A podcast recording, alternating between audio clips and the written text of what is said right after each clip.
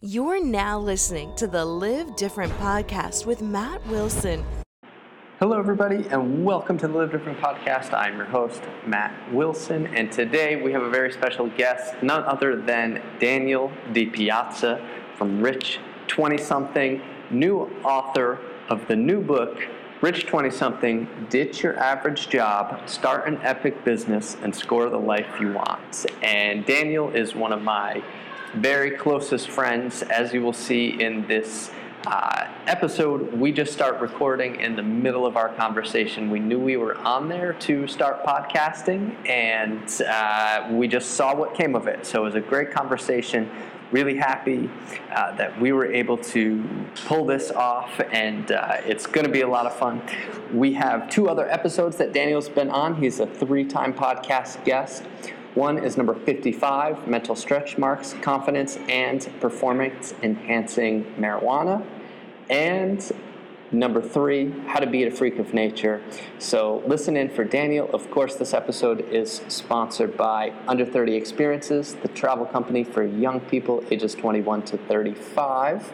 If you want to check out what we are doing, lately, check out custom-experiences.com where we are getting set to host awesome fitness and yoga trips, bloggers, writers, people who want to connect with their community. Uh, we've had some great custom trips so far, like with the Zen Dudes uh, from Zen Fitness who've been on episode recently. And uh, also, one other quick announcement from Under 30 Experiences if you want to hike the Inca Trail, which was an amazing experience in my life, this past May I've been to Machu Picchu 10 times, but never had I hiked the four day, three night Inca Trail camped out in the Andes.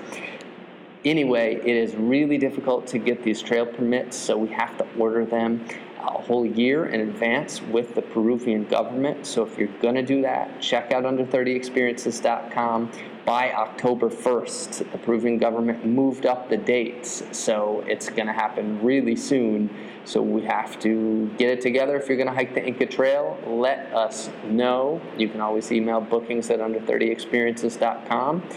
And uh, yeah, check that out. Under 30 Experiences custom experiences and Daniel's other episodes on number 55 and number 3 if you're interested. Otherwise, get ready for a great episode. But yes, so I think that uh yeah, you're right. Barcelona has a lot. Of, the cool thing about about European cities too is that they just have a lot more history to them. You know, you look at Santa Monica, you're like earliest building is 1965.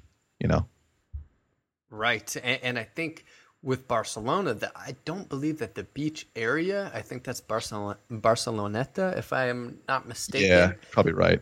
That area wasn't developed until the Olympics in 1992. That's what I heard anyway. Yeah, it looks about like it's like it's from the 90s, just about. They haven't done anything since about 92.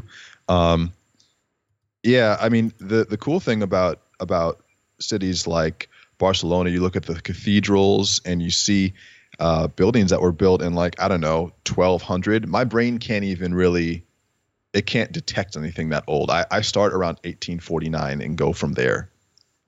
I complete wait 1849 did you just say? Uh, you well, I really mean, you know, are California. I, I, can think about like the Civil War, but anything before that, I'm like, nope, nope, nope, nope, nope, doesn't exist. Anything before like 1700, because you know my my my perspective is just so it's just so American unintentionally just because I've spent so much time in American history class and we don't really start like we kind of skip through everything up until the Revolutionary War. No, I I completely agree. We skip through everything from like dinosaurs to the rev- to the industrial age. We we skip through everything and then we're like then there was Reagan, you know. right. right. So, you know, pretty crazy to see uh, a country with such a long history and um, and it's it was a lot of fun. So I think we're going to move there uh, as we transition out of LA, which is a whole other conversation. So is this is this for real? Can we have this conversation right now?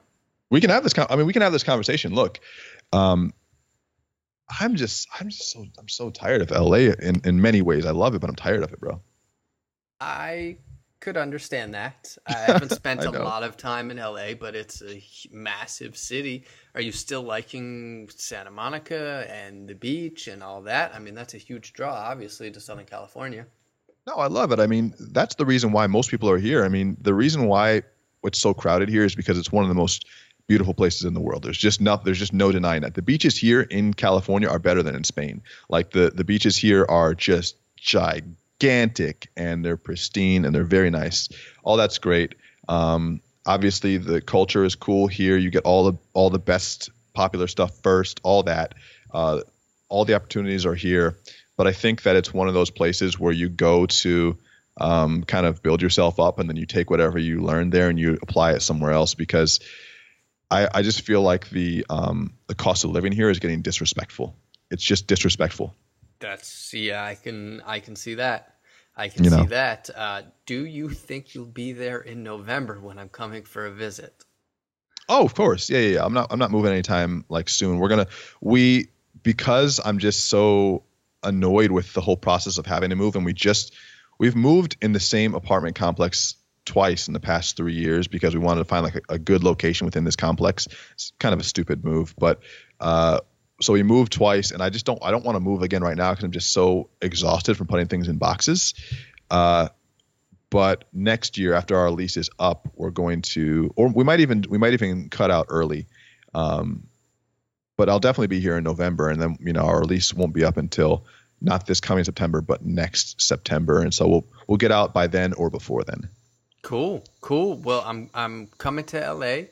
What are you doing here? Uh, I'm putting the deposit down today at the Peak Brain Institute in Los Angeles. Have you heard of this place? what is what are you doing to yourself are you getting a So- surgery uh, no, neurofeedback. Neurofeedback. So I'm going to go and uh, get all these tests done on my brain.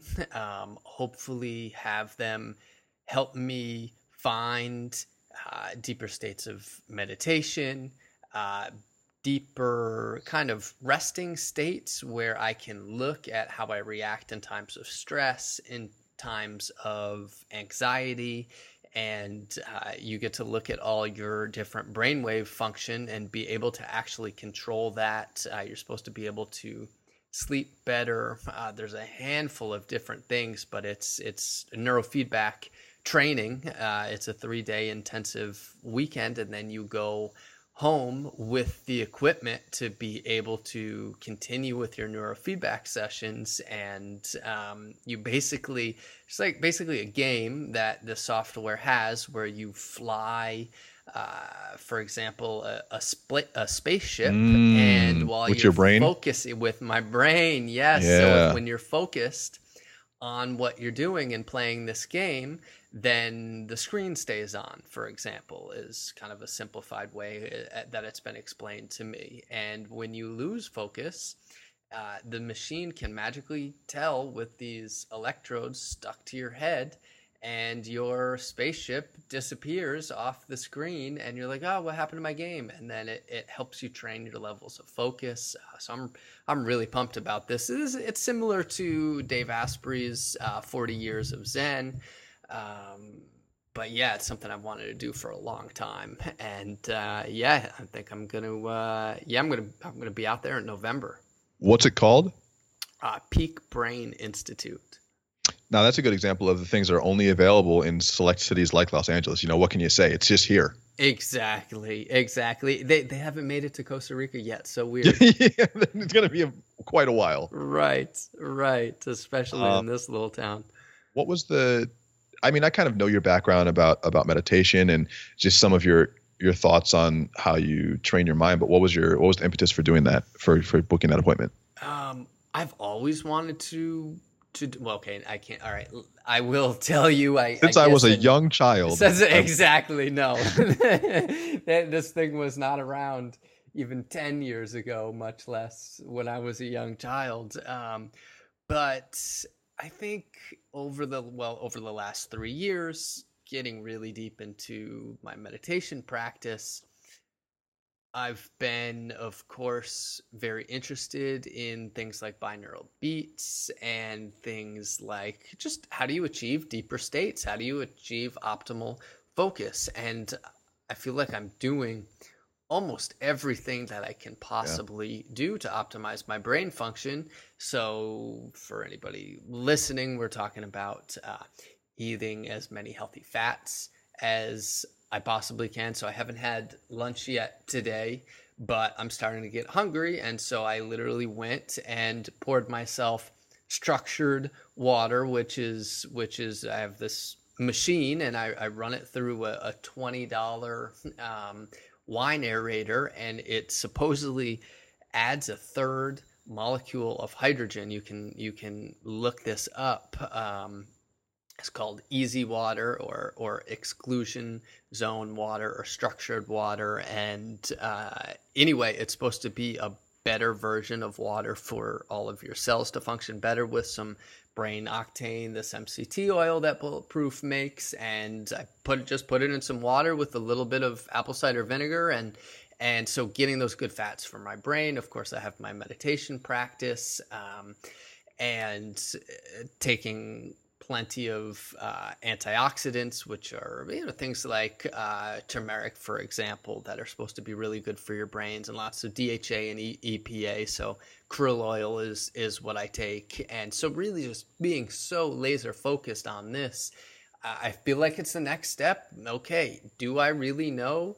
what my brain is is doing under there? No, I, I, I, don't. I know how I feel, but I'd like some scientific data around this. And so so that's what this is all about. But it's a three day intensive training program where then you get to bring the equipment home and be able to continue to train yourself in addition to your uh, daily meditation practice. Okay, so a few things. There's a lot, I have a lot of thoughts on this the first thing is I would have completely made fun of you unless I wasn't living in Santa Monica. And because I've been here for almost four years now, I say that sounds normal. It's not normal, but it sounds normal what you're doing. Right. Uh, right. It it's that like to me, I'm like, oh great, cool, yeah, measure your brainwaves. That's typical. Um, it's not typical, but it is um, it is interesting that this is like the next step in quantified self because for a while it was like oh let me put on my fitbit which i still use a fitbit from time to time. And it's like oh let me track my steps. And that's a very like crude rude measurement of activity let me check my heart rate my resting heart rate and my sleeping patterns and when that came out and that was only maybe six or seven years ago that type of technology maybe even less uh, we were like, wow, what intricate data points. And now that stuff doesn't even seem very relevant. And this is the new version of quantified self. But what we've seen is that quantified self doesn't always help you to change things. So, what do you do with this information? Okay. So, uh, of course, so this is literally a physical training program that they put you on. So, yes, I have to go in for a, I believe it's a QEEG brain scan, um, and then you put the elect. You also have electrodes on your head that measure your different brain waves and the frequency at which your brain is functioning.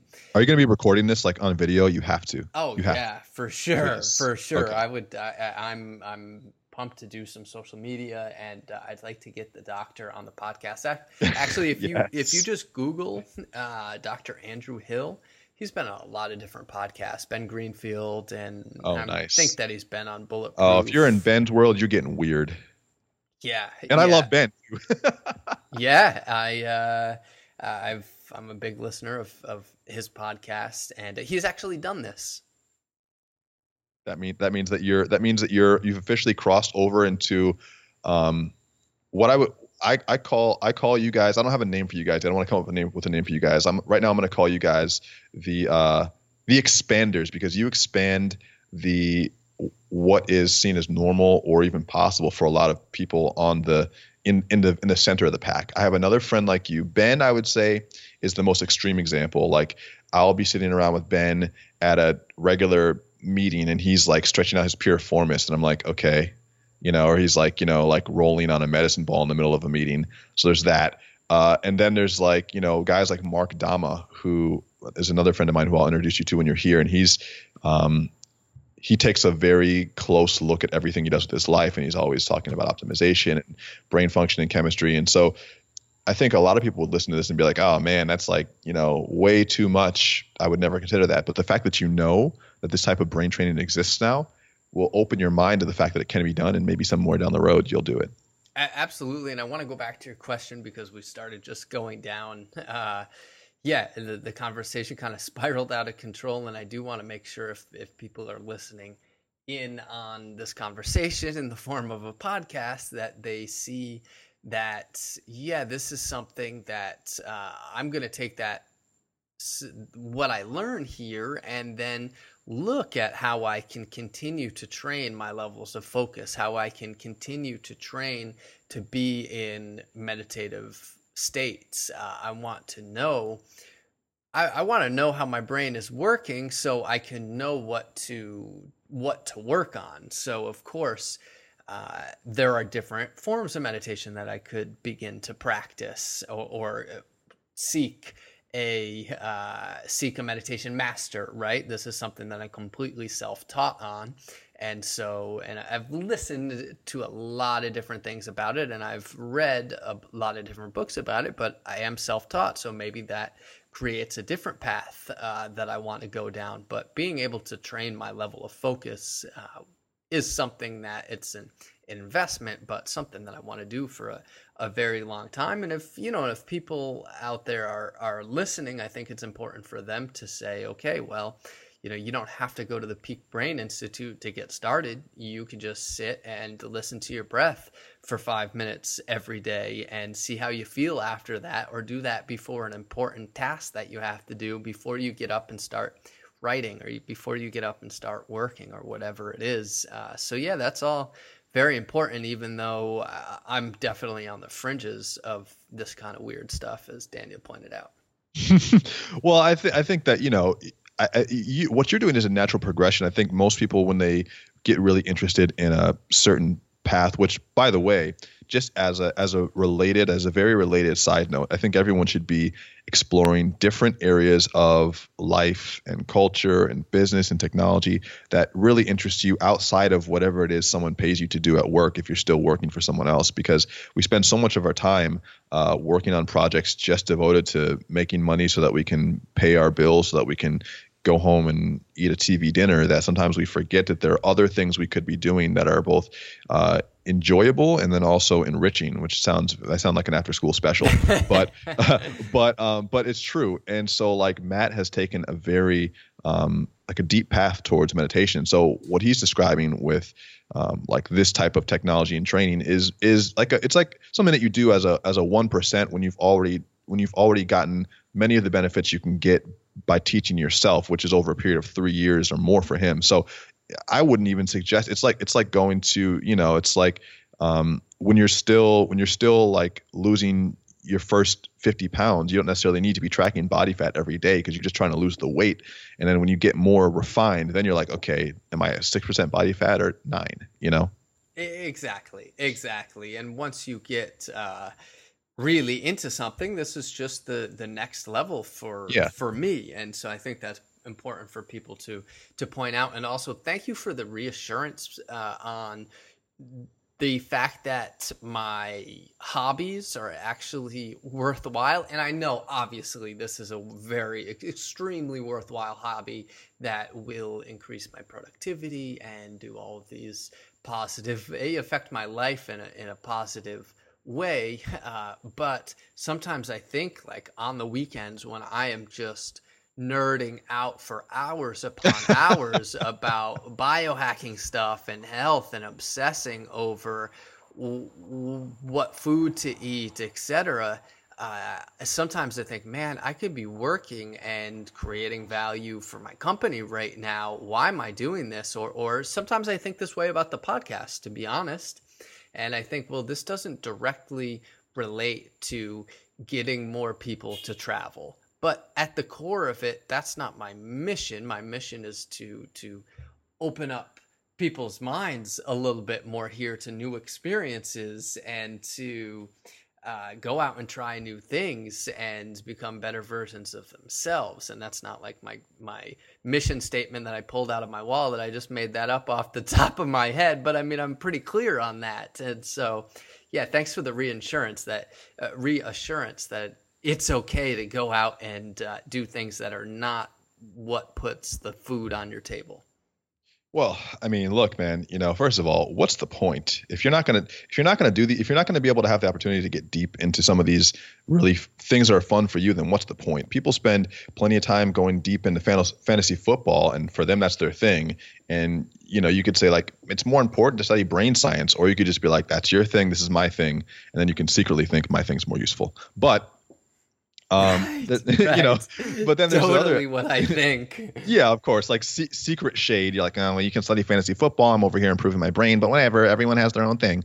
Uh, but but then there's also like the very real aspect, and uh, Seth Godin talks about this a lot. He talked about this when we did the podcast a few weeks ago, and he's like, people like people like us do things like this. So when you're marketing to someone, it's not just about the idea that you have a product and then your product fills their need. It's more like there's a lot of products and a lot of them serve the same need. And so then you find a group of people who resonate with you on a lot of different levels.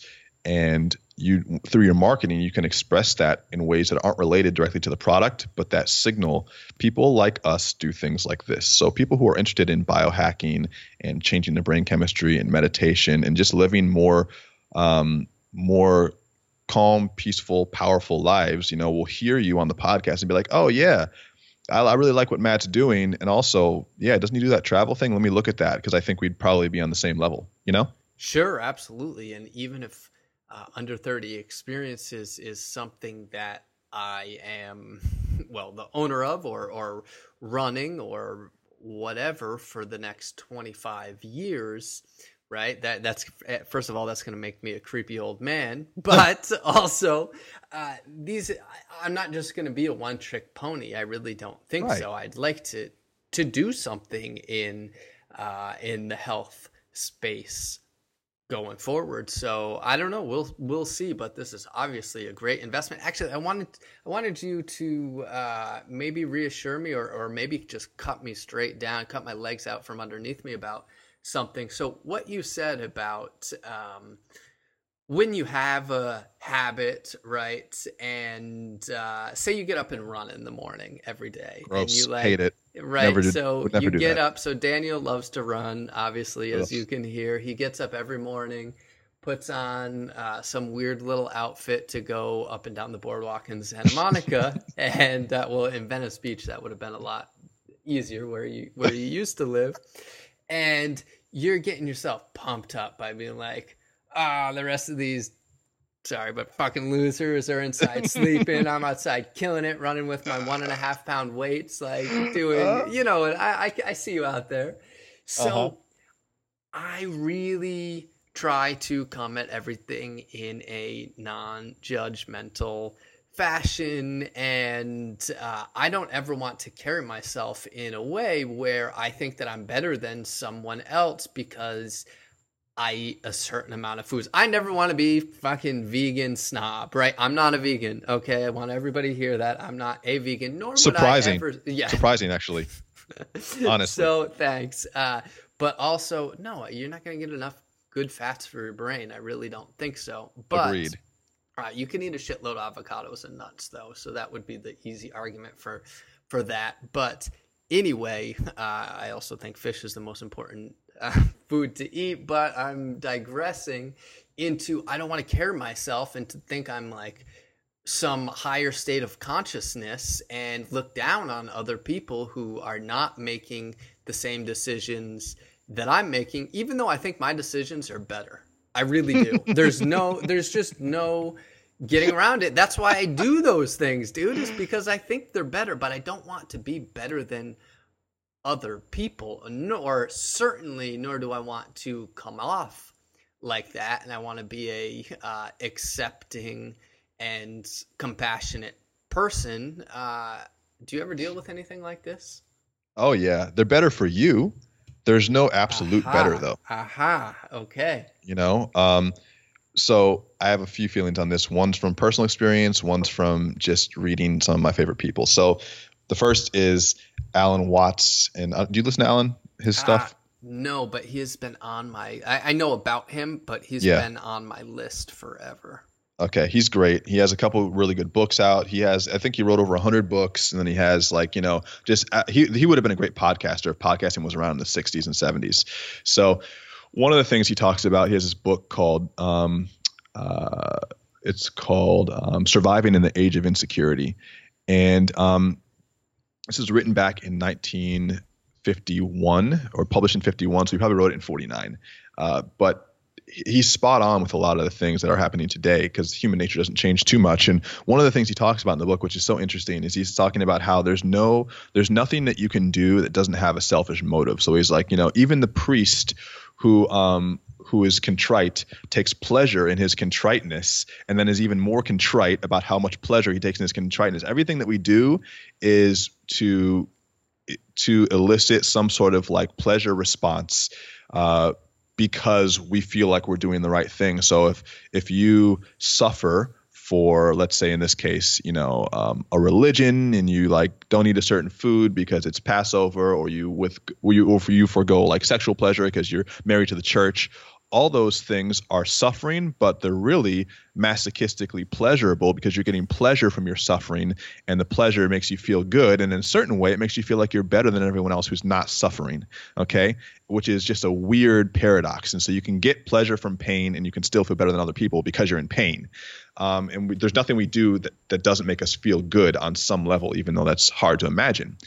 And so there's that there's that whole area of not being able to escape pleasing our own ego. And then there's a whole other thing of like when we do something it's it's obvious to us because we know what we know and we think how we think. If if everyone else knew what we knew and thought how we thought then it would be very obvious that they're doing the right thing but or that we're doing the right thing.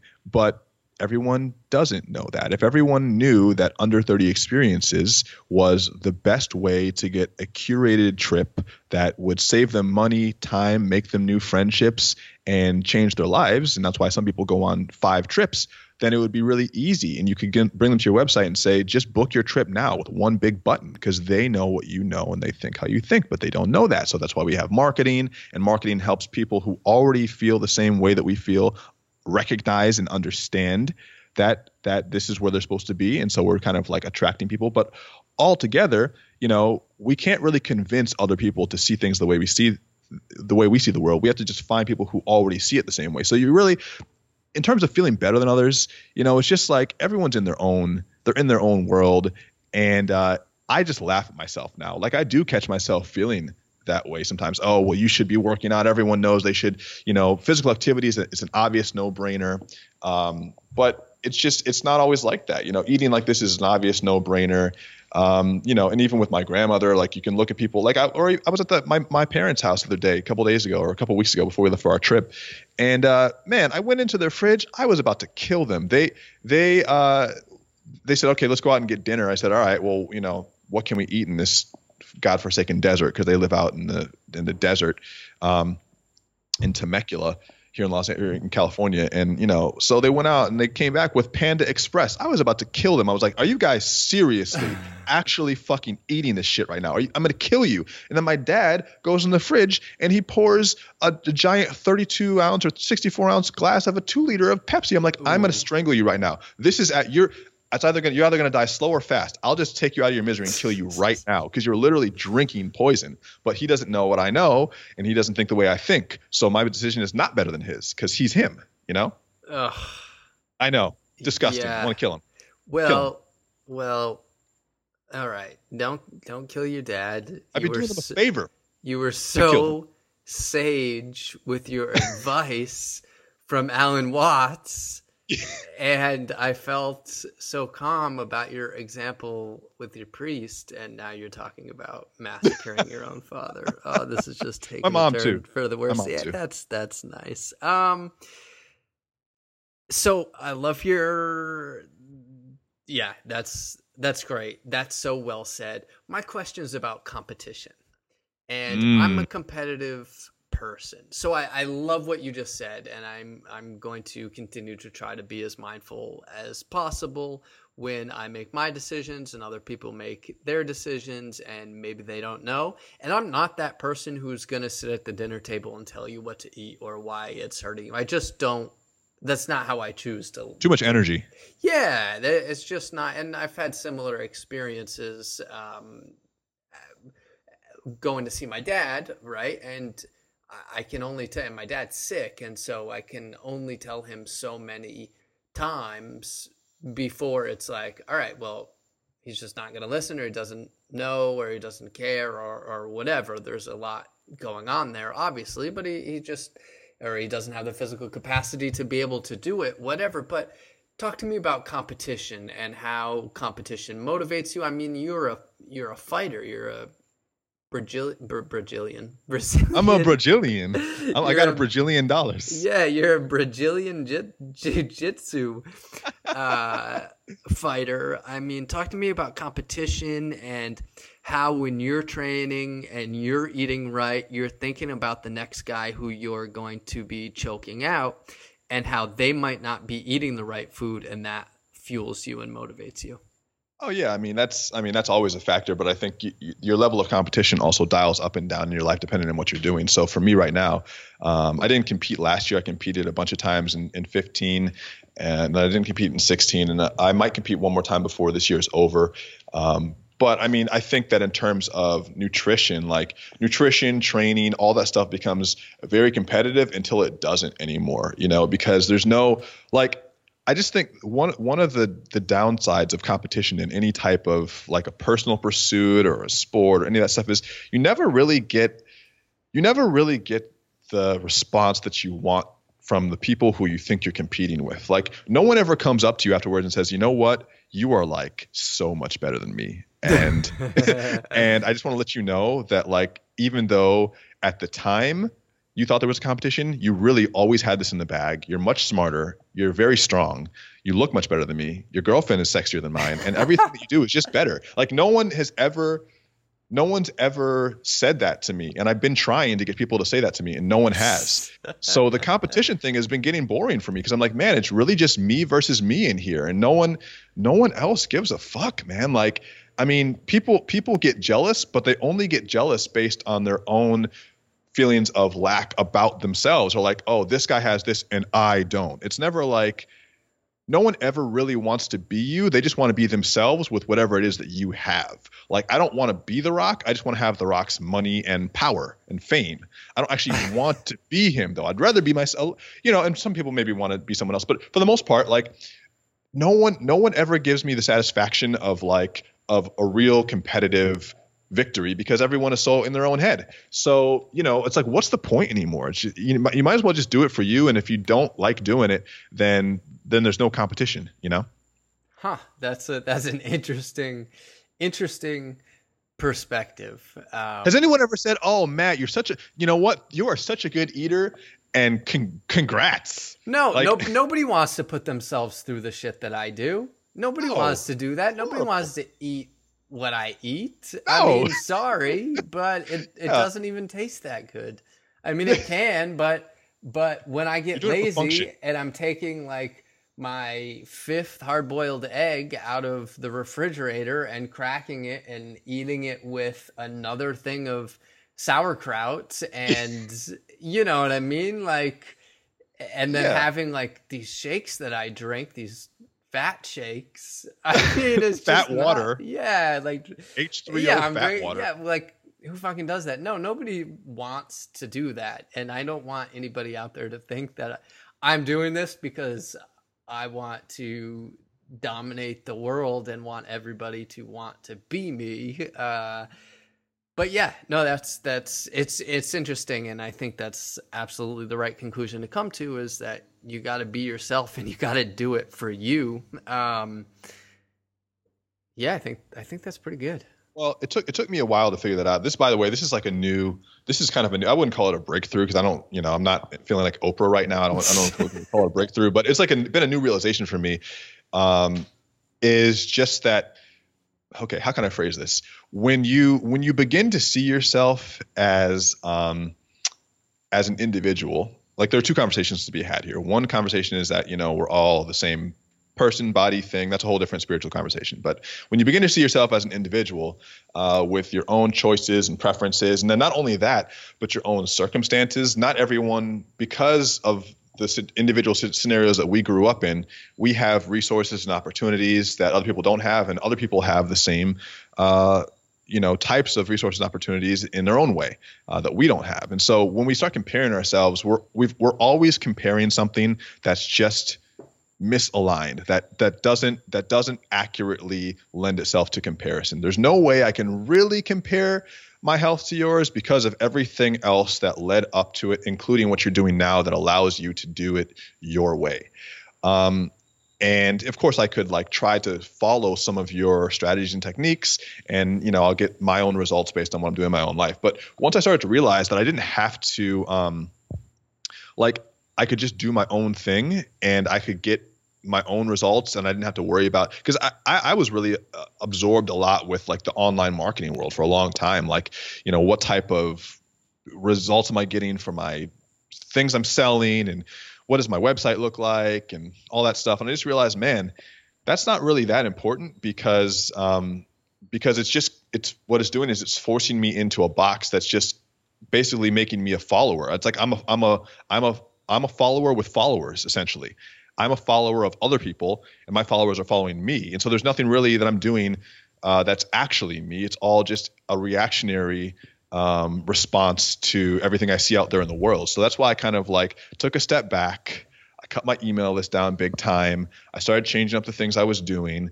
And I said, you know, I'm just going to put the blinders on and just do my own thing and let the people who really resonate, who this really resonates with, raise their hand and that has also stopped me from feeling so competitive because I'm like, what am I competing for? What's the what's the competition? I don't really understand why there's why there would be a need to, you know.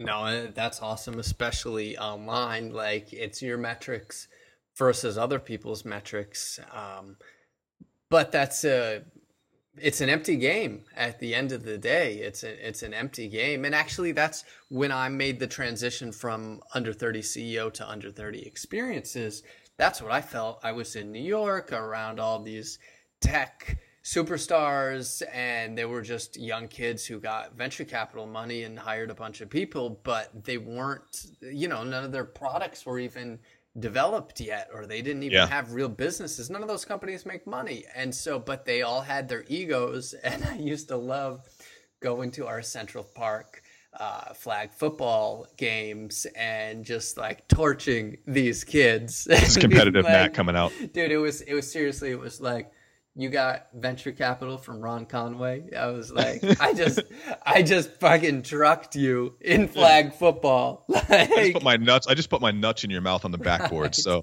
take that. To the right, back. right. And so that was, I, I went through that as well. And then once I was like, all right, this isn't healthy. Uh, I need to go and travel and look inward instead of at what all of these other egos are doing. And that's what bothered me the most. The re- I want to be clear. The reason that I wanted to did you just say put my nuts on them on the backboard? We did play basketball anyway. Yeah, exactly. Yeah, the reason that I felt like that was because they were just so full of themselves and just thought mm-hmm. that they were such hot shit because of this. Um, yeah, yeah, and uh, I, am thinking of uh, having a laugh about uh, one particular circumstance. I've already told you the story about yeah, it. Yeah, yeah, but I don't want to get into there. Yeah. Okay, there's a there's a pretty big time uh, podcaster and author and blogger who I got into it once with, but I on the basketball court. Uh, but I I don't want to go down that route today. Uh, but yeah, it's it's about yeah, so the competition is okay, right? If that's what fuels you, but then that's just pure capitalism and war and greed and hatred where you can you yeah, you can look look inward and and do your own thing and that's what has made under 30 experiences so successful is, is well, also, going with that. I mean, it's just it just not only is it like capitalism and lame or, or and, and hatred and in some cases hatred but it's also just lame. You know it's just not it's just not fun. It's just not uh you know you can you can do just more more fun things. I i see so much um so much wasted. Like i look at this is a like a, a social media example when you're talking about real celebrities. Like i look at um, celebrities like uh, you know i was on instagram looking at drake champagne papi on instagram okay? So i'm looking at drake and he's putting up these photos of him like with various poses that are kind of the same pose but like in slightly different lightings or in different clothes. And he'll put little captions that are meant to be like i don't know what's up with rappers. I don't know why they like they just make up these phrases that mean nothing but they seem really cool. He'll be like he'll be like word to your mother or he'll be like you know uh, up in the hills or like what just say something really cool you know on his captions. And then i'm like man you had you had 5 million people like this and and you know you, you have like maybe 50 million people on your uh, like following your page. And this was the most interesting thing. This was the this was like the thing you decided to share with us today which was you like making a squinty eye face and pointing at the camera there's you could be doing more with that you know i'm just saying like there's more to be done but i think that's just that's part of the game it's like you're just you're just kind of like parroting what other people are doing just because other people are doing it, not because it's something that actually means anything to you. Yeah, I mean it's just so superficial. I don't. That's what you chose to say. You got 50 million people to look at you, and you chose to say "up in the hills." Exactly, exactly. like, do please do something with your with your voice, and I don't care if especially the listener. It, it can just be on. It, who cares if you have seven followers? Please say something meaningful. Um, you know, at least at least make it funny or heartwarming or something, something entertaining. Not that, not that crap. Uh, dude, I wanted to ask you. You drove a Mercedes for a while. I don't know if I you still got still it. you still Oh, got still it. got so. Oh, okay, so tell me. Uh, I'm curious about your experience uh, with that and how you. Yeah, I'm curious. Did you do it for you? How you see how other people perceive you? How is it rolling up to your family and like telling them what to eat in the refrigerator out of the out of the window of your Mercedes Benz? Tell me about that. Look, okay, first of all, it's a lease car. Like I don't, I didn't want to buy it, and I leased it. Um, it's not that expensive to get a leased Mercedes in the U.S. In other states, it's or in other countries, it's pretty expensive. Like it's like six or seven hundred bucks a month to get a pretty nice Mercedes. And then, um, I, you know, I was talking to some friends from Australia. They're like, man, that would be twenty five hundred dollars um, a month here because it's just an import there, but here they just they make them here in America. Um, so that's the it's it's an import, but they really make it here. Um, so that's the first thing. It's not that expensive. So there's the perception of you buy it because people like us do things like this. So like people who are successful entrepreneurs drive cars that say successful entrepreneur. So of course there's that. It's like um, there's it's definitely a status symbol, and and there's nothing there's nothing um, wrong with liking nice things. Like I think it's objectively pretty. Like I think Mercedes is a nice car. It's a, it feels nice. It drives nice. It's it's nice. It is a car. Um, so there's a whole debate on whether you even need that in Santa Monica, but it's a nice car and it's better than the one I had before. That being said, though, I just think that um, you know, like I got a letter in the mail. I got 13 payments left on it before this lease is up, and they're trying to get me to upgrade. And they're like, we can put you in a brand new 2018 uh, CLA 250 with you know re like sport package and all this stuff. I'm like, man, first of all, like that means I got to renew this lease. I don't think I want to be beholden to you guys for another like two years and just basically have this this another rent check basically um, just to be able to drive up and get my groceries. And then the second thing is just like um, I think that I think that it's it's something that um, it just gets overhyped a lot. I mean, I used to think I was a car guy. Um, and I still do enjoy them, but I, man, I, I care. Like my level of caring has gone down about ninety percent in terms of the car thing because just, uh, I don't know. I like my next car that I'm going to get. It might be a Benz, but it will be. I'll buy it in full and it will be used, and I just won't owe anybody for it because I think that there's like this this huge um, this huge uh, like like encouragement amongst the entrepreneurship community to like just get as much stuff as you can so that you can show how successful you are. But I just don't. It just do, doesn't really tickle me on the inside anymore, bro. It's just like, man, I'd just rather read my book and stay stay at home. Right, right. It doesn't and, tickle me. and, and does does that mean your book? You read your own book when you stay Oh, home? I've I've read it thousands of times, but other books too. I'm uh, I'm obviously kidding. about that. But no, that that's cool. That's a cool perspective to hear. Um, and also, if you're a business owner and you use the car for work, you can write that off. Uh, Yeah, yeah. With the lease, you can write the lease off. So check with your accountant. Uh, if you're going to spend over $17,000 on a car, it actually comes out ahead uh, to lease it, is what uh, my accountant told me. And so if you're using it for work purposes. So anyway, that's just a little uh, little aside. But yeah, and the, I, I appreciate that you said it's okay to to nice to like nice things and it's safe and uh, that's I mean- that should be important. And yeah, go ahead. There- there's there's lo- another point I want to bring up, which I haven't talked about in the podcast yet, and I've recorded it as a private note to myself, and it's totally worth dropping in here. But the last thing I'll say about a Mercedes is there are certain quality features that you just can't deny. Like when you close the door on the Mercedes, it's a nice click rather than like a jangle or a pop. Okay, it's soundproof. Like it's just fucking nice.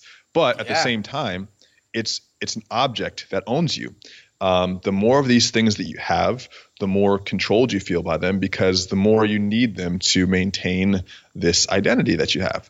And one of these, the ways that's really been fucking with me recently is the apartment complex that we live in. So, the apartment complex that we live in uh, is in, it actually is still in Venice, um, technically city wise, and it is a on the outside. It's a pretty nice complex, um, and basically what it is though is it is uh, it is a it's essentially like an old Section Eight housing project that they put new teeth on on the front by putting a whole bunch of new apartments and condos on the front of the on the front of the, the community. And then the back is all just old renovated section 8 now what they've done with this community is very interesting they put about $60 million into it so they, they added a saltwater pool with underwater speakers where you can hear uh, CeeLo Green playing in all hours of the day they put a, they put a three-story gym with like free weights, like a squat rack and like deadlift bumper plates, like a real gym in there. Uh, you know, it's like very enticing. They have like a whole floor of cardio machines. It's like mini Equinox inside of this gym. There are fitness celebrities from YouTube who live here, Instagram influencers, New York Times bestselling authors, uh, like doctors, lawyers. It's professionals, uh, you know, community, and there's families too. And we're paying I just cut this rent check, so we're paying thirty five hundred dollars a month to be here. Okay, and it, it's it's pretty overpriced just for Venice, but it's not too far off from what would be standard. We're probably paying three or four hundred dollars more, so very expensive, but in a very expensive area. Um, and every year they've been raising the rent by about 150 bucks, which is outrageous. And the reason we haven't moved is because I've been, just been so not wanting to. Just it's just easier to stay, even if it hurts a little bit more. So, so I look at this community and I when my dad comes here because my dad's from Detroit and he's like, you know, he's basically from the hood and he looks around he's like, you know you live in the hood, right? Like this is a project. And I'm like, yes, yes, yes, but look at the renovations. And um what what I've realized is that they've LA and really the developers of this community have figured out a way. They've engineered a way to get upper middle class people to live in the ghetto because we we essentially live in a ghetto. So what they've done is they've gotten people who you have to make 100k at least to live here because you can't pay. We're paying 3,500, and we have one of the. I'd say we're in the middle because rent goes up to about five thousand dollars a month here. There's no equity. These aren't condos. They're apartments. Okay, you don't get anything back. So you have to you have to make a good amount of money to live here. So you got doctors who are paying $3,500 to live in the ghetto, and what they've done is they've now put moved the middle class to the ghetto, and they've pushed everyone who would normally live in these projects out onto the streets. So now these people are outside in Venice, and then of course the police say, "Get off the streets, you fucking bum!" And so then the the the gap is widening even more and more between like super super high upper upper class and then even what used to be the very solid middle class, right? Because you have to pay so much money just to live in somewhere that before would have been considered, you know, pretty substandard. Of course they've renovated it, but it's the fucking hood, and uh, it's savage here. And that's just another example of why I'm like, oh, get me out of here, you know. Wow. And, and is this in Santa Monica or is this in Venice? I mean, it's in Venice, but I use them kind of interchangeably because there's no like clear delineation where one stops and starts. It's kind of just like it's like Santa Monica, Marina Del Rey, Venice, kind of all the same thing to me. Got it. Got it. Um, yeah. But I mean, Venice is actually how- more pricey right now. Okay, interesting. I mean, that's how gentrification works, and uh, yeah, I, I totally see why you would want to get out of there. Thirty five hundred dollars? Yeah, that's a lot of money. You are you kidding me? And then and then after four, this will be our fourth time renewing. I was I was late two days on the rent because I was changing my accounts from like one Chase account to another Chase account. So the automatic withdrawal didn't happen in the sequence it needed to happen. I was two days late on the rent. They put an eviction notice on my door. I'm like, No. you fuckers, you fucking, you fuckers, okay? Because I paid y'all like over $120,000 in the past three years. Oof. How dare you? I'm your best customer. You should be calling me and saying, Daniel, is everything okay? Are you sick? Do you need some more milk? I'm, I'm like, I'm a, I'm a recurring customer that pays you every month an exorbitant sum of money. you should love me. Damn. Oh, so I was just like, uh uh-uh, uh, I'm so tired of this LA bullshit. Wow. Uh, if you want to get more tired of it, listen to the first episode of the new season of Revisionist History, Malcolm Gladwell's podcast. It's Ooh. about golf and how there are no golf co- uh, sorry there are no parks in Los Angeles like there's no place for kids to play in in Los Angeles but then you have these massive golf courses and they have barbed wire razor wire cameras everything guard dogs to make sure you keep the common folk out and they don't even pay taxes and so he just Is it a church? Shre- it's a golf course. Yeah, it might as it might as well be. It might as well be. And so he just rips them apart. It's uh, it's very enjoyable if you never want to move to LA or Well, Ugh. You know, look, you know, there's a good, of course, there's good and there's bad. The the good thing is you're going to come to LA, this expensive city, and then but you're going to get something that's really special done for you. You're going to like get your whole your whole brain checked up, which they can only do it in a few places in the world. Uh, and they just have they have great sushi and Mexican food here. So that's that's great. I'm looking forward to hanging out with you and getting a workout in in your expensive Yeah. ass apartment complex. oh yeah, they got kettlebells and everything. We've we've Uh, never worked out together, have we? I don't think we have. We, I mean, you know, we've like done a lot of other stuff. I don't think we've worked out though. Um, yeah, no, I'm excited about it, and um, and yeah, I mean, there's like there's tons of cool stuff to do here. And um, what what's next for you? Like, you just opened up a, a trip to Thailand, didn't you? Or not Thailand? Yeah. Um, uh, where? Thailand. Thailand. Oh, was Thailand. Yes, sir. Um, What's we- that about?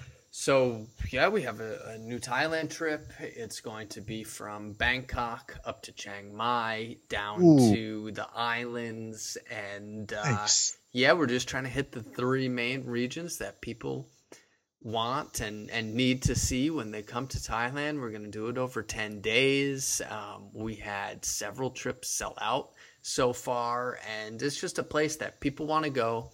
It's a little bit intimidating to do it on your own. And people who love coming on trips with under 30 experiences just they signed up you know they were they were ready for it. And uh, pe- people have been asking us for years for more southeast asia stuff but it's very difficult for us to find uh, yeah to find the right people to run these trips. I mean this is a trip to thailand. I, I had literally had several meetings with people where i said look my goal of this meeting is to learn enough about this country so that I don't wake up in a hospital and realize that one of my kidneys is gone. And Yes. that's not yeah, that's just not what I what I want about doing business over there. And uh so god, I just realized that that probably put a lot of fear into people's people's No, mind no, about but- traveling but- to Thailand, but no, I'm talking about doing business, you know. I don't know how yeah, it works. yeah. And that's it. That was me being facetious, uh, of course, but it's intimidating. That was to show that isn't it is intimidating. So if you want to, you know, we had to hire a, a manager over there, and uh, so our manager, his name is Tim. He's North American. He's from Philly, uh, but he is married to a Thai woman. He owns a home in Thailand. He lives there full full time. He speaks Thai, and uh, so he is going to be in charge of finding us the right Thai guide. And he's over there, has inspected all of uh, the hotels that we're going to stay in, doing things like checking out the elephant sanctuary to make sure that their standards are uh, up to that they are up to our standards for treat, treatment of the animals and things like that. This is a rehabilitation center that we're going to visit, and of course, you know he brings a ton of of knowledge on that side, and you know we're going to be accompanied by uh, a Thai guide, and uh, yeah, we're looking for the for the right one, and um, yeah, man, it's it's going to be awesome awesome trip comment and a question. Okay, yes. the first is Sarah just did the whole um, Chiang Mai Bangkok thing by herself in wow. April, and she loved it. She had a great time. Uh, she had only good things to say about the food and the elephant sanctuary, which we which she also went to, and um, you know she looks beautiful too, which is always a plus and uh, and so it was great, and I know everyone's going to enjoy their their time there. Um, the second thing I'll say is that man, and this is I was texting Matt and his his partner Jared when I was in Morocco, and I said, man, mad respect for what you guys do because you land on the ground first and figure out all these logistics so that um, for many people who've been out of the so a lot of people who take trips with you correct me if i'm wrong but for many people um, it's the, their first time out of the country yeah yeah we had a okay. girl last week in bali who it was her first trip out of the mm-hmm. country. I was like, damn, you picked a heck of a spot to mm-hmm. get a, a, mm-hmm. culture a culture shock. Yeah, and it's and, and when you do that, um, when you are responsible for people, you're not just responsible for people's travel. You're responsible for their memories, for their experience, which is you know under 30 experiences, but you're responsible for their for their memory of that of that that whole country. If if under 30 gets their does their job wrong, that person might not even like Bali, you know, which isn't Bali's fault. Um, and when I was on the ground in Morocco, we just got in there. We got there late at night, and uh, we had to take the, you know, like in any in any uh, European country, for the most part, if they have the same letters, I'm much more comfortable with like trying to decipher things. And because I'm like, I have a very good working knowledge of Spanish. Um, you know, like I wouldn't say I'm fluent because I don't live there, but I'm definitely conversational, and uh, you know. And then with Greek, I'm okay with that. Um, and you know, I can hack around and other things. But then when you're when you're looking at Arabic for the first time, you're like, I don't know what the fuck this is saying. I don't even know what the letters actually. I can't distinguish individual letters even. Very scary. Then it's at night. The cities are constructed differently than they are they are in the U.S. It's not like oh here's Broadway and Lincoln. It's like no, they're like like small little alleyways with no discernible street signs and so you go there at night, everyone's buzzing around you. People are like, "Where do you? I can take you somewhere in a taxi." You're like, "I don't know who you are." You know, same kidney thing. I watch too much TV, but the uh, the idea is that man, it's so comforting to have someone to curate that experience. And so I'd encourage anyone um, who who is taking a first time trip out of the country to you know it, it should be under 30 experiences, but if it's not, it should be someone else uh, to get someone to help you plan this because it will make your it, it'll take a lot of the stress off of having you having to deal with all the weird stuff, you know? Right. And otherwise, you're just going to buy a package from somebody and go and sit in Dominican Republic or Jamaica right. or Puerto, Puerto Rico or whatever on a resort. And you could, you could do that in Fort Lauderdale. You yeah. know what I mean? It's it's not a cultural experience. So. For more, it would be more expensive in Fort Lauderdale, but sure. Right. Um, right. Exactly. well, the one que- the one question I wanted to ask though um, is what so this is something that I've really come to realize over the past couple honestly the past past year really and even the past 6 months more so. It's that you like I've seen this firsthand now more than anything. You get so much of it's so it's so much easier to get an existing uh, customer or fan to rebuy something than it is to get a new person to make the decision, especially with travel. And I'm wondering what percentage of the people that travel with you are new versus returning?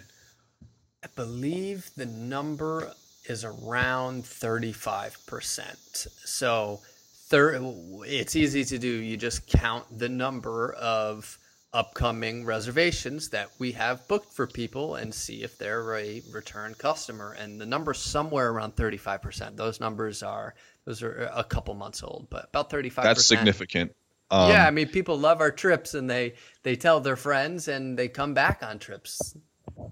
And what's your main way for for spreading the word about about the community? Well, that's so spreading the word about our community to new people. Of course, uh, we rely heavily on word of mouth, but we try to invest into the community, right? So we have these meetups in the United States, as you know. I want to hold one in LA, and actually, I think we should get some type of uh, influencer dinner, or let's call it something fun. less douchey, and just get some good people to, together. But like, let's organize something you and I Sure. if, if we Sure. can. Um, but I want to have uh, I want to have under thirty experiences meet up for our community, and obviously you're you're involved in that, and you have good friends from that, or Oh, yeah. Sarah Tons- Sarah tons does your your girlfriend. Um, but so we try to invest in the community and have these events and, and meetups for people and they don't just have to be happy hours you know we have people going whitewater rafting together going hiking together in their own city i went to uh, i was in new york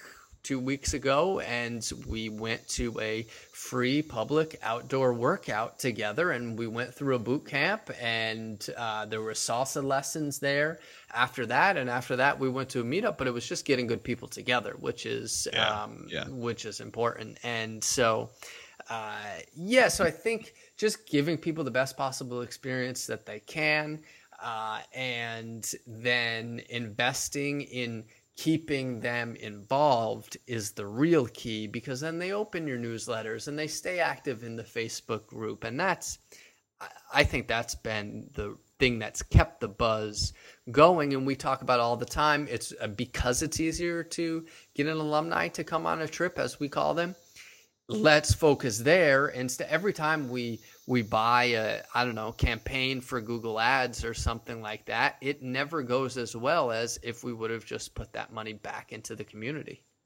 Yeah, I I totally agree with you. And you can I mean you can just see you can just see the numbers. Um like when you look at who opens your emails, who's doing the the most, who's engaging the most, who's who's bringing like as Malcolm Gladwell would say like the, the super connectors, like who's bringing the most people into the community. It's a small subset of the community doing I would say like most of the work, you know? No, absolutely. And uh, yeah, just like you've done your retreats uh, with the Rich 20, Rich 20 something community, and you've had a small group of people, but just all star community members who you then wanted to commit five days of your life to, to really getting to know them and diving in and having new experiences with them, going on an adventure, but then also. Uh, seeing what type of yeah seeing what they're doing. I mean there's no, there's so much value in getting to know those people well. And if they're already cool if they're already the customer that you want to keep well then do everything that you can to to keep them. And and like attracts like so they're gonna spread the word for you Oh yeah, totally. And I mean, I think that like there's a natural life cycle of sometimes you'll notice people who come into your community and then you know they'll go away for a while and they won't hear from you won't hear from them. But um, there's always at any given time like if you're doing your job right, there's going to be a core group of super connectors who are like really hotly engaged. Um, I look at you know because we cleaned our email list down from like 150k to about 50k now, and then we split that list up, and something interesting has been happening and this is something I didn't expect. We split the list up. We're at maybe like 55,000 now, I think. And we split the list up at the beginning of June. And at the beginning of June, we had about 10,000 people on the list who were really hot. And by hot, I mean they were opening about 40 to 60% of my emails every single day. So one out of two emails they would open, which is a lot for an email, um, you know, campaign or whatever. And what I've noticed is that over time, over the last two months or so, I've been emailing every day, not three or four days a week, not five just on weekdays, but every single day, seven days a week. And what's happened is more people have moved from the cool list to the hot list because more people have a chance to open it. And now we have almost 15,000 people opening one out of every two emails and some people open every single email and so you can see that type of engagement grow and then you look and you think you know if even a small percent, 15,000 people, think about Madison Square Gardens. Madison Square Gardens is 22,000 people at capacity, and you have, you know, 50,000 people on an email list. If you can't get it right with two Madison Square Gardens, you're doing it wrong, you know? wow that's uh, i'd never put that number into something like madison square garden Yeah. Think about that. And you have a more direct channel to talk to them because if you ever talked on a on a speaker at a at a at a like a conference where there's, you know, a loudspeaker or you're in a stadium, it's like, "Hello, hello, hello." You can't hear anything. You know, um, email it's just you get right to the point, and there's that many eyeballs in there. If you can't do it right with that many people, if you can't do it right with a hundred people, you're doing it wrong. And so, you know, I think that we should focus more. There's a different type of growth. Like rather than always trying to get more people to see your stuff, growing internally, I think is more powerful in many cases. That's yeah, that's excellent. That that's awesome. Um, I had a. I was gonna ask you something else. Um, I was gonna. Ah, I was. I was gonna start to go down the road. You asked me what what else is going on, what's new. Mm-hmm. I, I, did want to say that I want. I'm going to focus uh, on the podcast a lot more come fall. I'm going to be traveling less and being more heads down. And I, I just love podcasting and I love connecting with people. And I think there's opportunity to to grow big time. But it sounds like it's been going pretty well for you. Yeah, it's been going really well. Um, you know, I, I think mostly just because I've um, I've had time to focus on it more. It just it just takes effort, you know, and constantly constantly telling people about it. And really, you know, I started it in late 2015 just to try to get have great conversations with people because I had the opportunity to. But then not until really this year have I started promoting it heavily, and it's just growing steadily. And um, and so I think now it's just a matter of figuring out you know what I, I, the thing is i don't think that you need to have it depends, it depends on what your goals are like if you need to have one of the world's top podcasts then that's a different conversation than having like a really good podcast that your specific readers listen to um, or your your fans listen to like for instance i'm doing this new this new format with this with uh, the with, with, with the freelance workshop, which is what used to be one of my courses.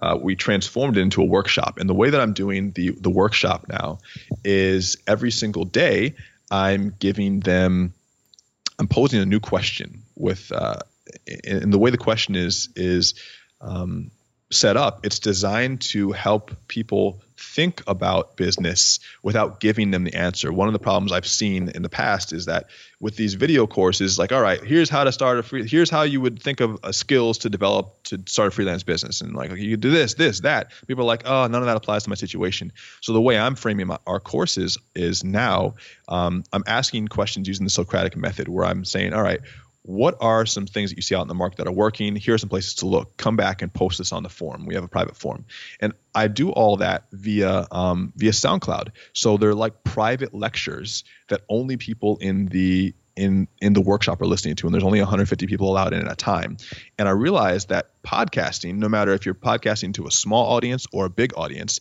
is really powerful because people have you on and you realize how much how often we have these these white headphones in our ear or whatever color they are. We're listening to them all the time. And so it's a very powerful medium. And, and even if your podcast only grew to having you know maybe 50,000 downloads a month which is you know a lot but like not as many as some others that's a lot. That's like a lot. And i think that we just get too old, we get too jaded by what's a lot these days and don't you know don't focus on just like cultivating the garden that we have and it goes back to what you said before okay if you're looking at the top 50 podcast list and you're trying to crack it and you don't think you're worth anything until you make that list, well, then you may have a very sorry existence for the rest of your life. So, yeah. you know, yeah. do do do it for you and do it for for your people. Now I sound like Drake. What the fuck? well, the thing is too, like also, yeah, like like situationally, you're not going to beat Joe Rogan because he's Joe Rogan, you know.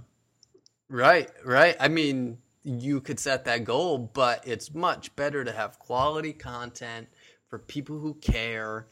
And uh, I completely agree. Are you going down the YouTube path still? Are you still producing YouTube videos? Oh yeah, I am. I just took a I took a few weeks off as I was traveling. Um, I didn't have a huge backlog built up, so um, I'll be doing them at least twice a week, starting next week, Tuesdays and Thursdays. Nice. I, I want to play around with different formats. Also, I mean, I do only interviews, but feel like I'm to the point where I have so much stuff that I could share that could be extremely helpful to people.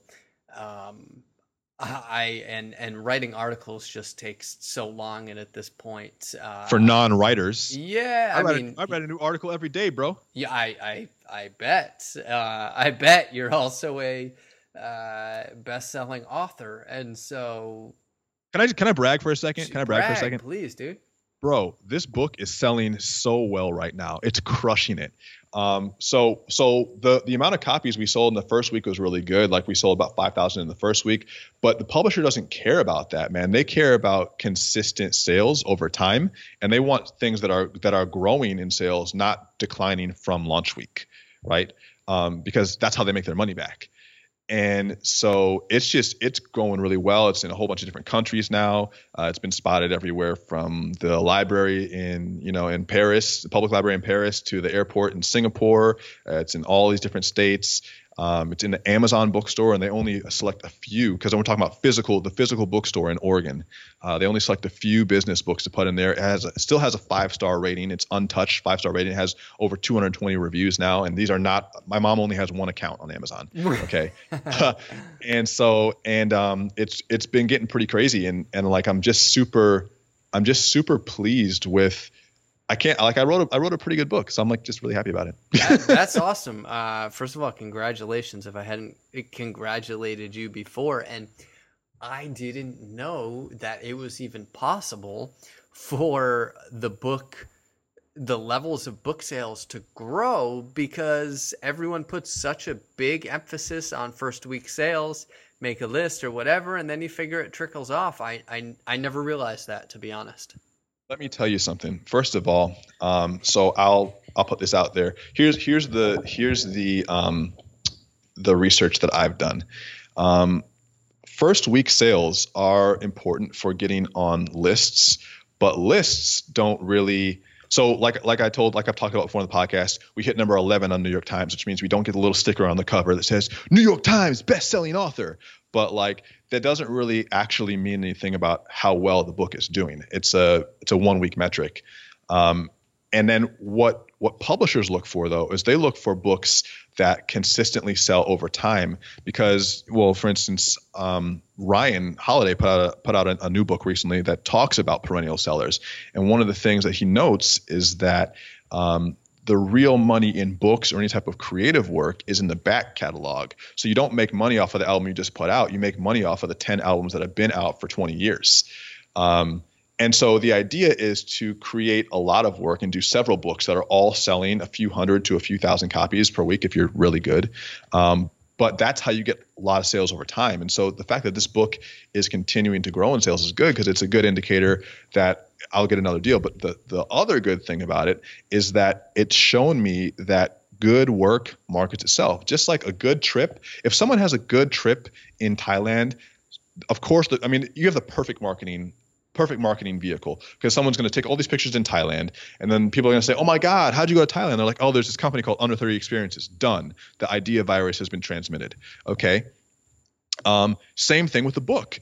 People are reading this book and then they're posting it on social media or they're just sharing it with their friends. I get emails from people who are like, "Hey, I didn't know who you were before this, but a friend gave me this book." Good work does the marketing itself. So if you just focus on really getting on really putting out something that, that's that's like solid piece of work over time, that's going to do the job for you. Um, and it just takes a while. You know, it took me about four years of consistent writing and figuring things out to put this first little project out. But now I see the real benefit to putting a piece of work out there isn't the actual work itself, but it's the feedback you get from the work. Damn, man, that's that's awesome. And I know that when I read a book. If it's an author who I like, say they came out with a new book, I read their new book, but then yeah, go and read their the rest of their work yeah. if I'm really inspired by it, and that's going to help their their sales. That's awesome. Yeah. Yeah, so that that was an interesting experience, and um, it just uh, it gives me a lot of confidence because, you know, for a long time I was like, what am I doing here? Like, am I am I like what's what's my what's my angle here? And i i realized over the past six months like since the book has been out and since i've been writing every day you know for for three months nonstop i haven't gone a day without putting out a new article um, usually a podcast and a video too. Like i'm just crushing out content. And i think i look at myself in the mirror and say oh shit like you're a professional now. You're a professional writer. You're an author. And that's cool because when i was a kid growing up i didn't think it was possible for that to be really a career you know that's that's awesome. Uh, I got to run in a minute, but do you want to? Me too. Leave, leave, every anybody. I want to hear about how you're cranking out that much content. Um, any any tips or what do you got for me? Uh, I just completely downsized everything else I'm doing to focus only on content. That's the only answer. okay. Yeah. All right. Well, that's not in the cards for me right now, but uh, I'm trying to get more organized and uh, and things, so I'm not carrying such a big workload for my team, and also not traveling so much, and so that I can produce more content. But uh, totally, we totally. will see. Cool, man. Dude, this has been a blast. Uh, always appreciated. Much love, man. Yo, Live Different Podcast listeners. You know what to do. You love the episode. If you listened this far, go to iTunes. Show us some love. Please, that's all we ask a little five star review. Just a little review. That's all we need. Send it to a friend who needs to get their ass in gear. We're trying to do good work here, and we need your help hey, you know what? Special offer. Send me an email personally. I will write back. Matt at under30experiences.com. I want to know your feedback and then I want to meet you in person. Maybe our yoga retreat, maybe our fitness retreat, who knows? Check out under30experiences.com. Go do something awesome with your life.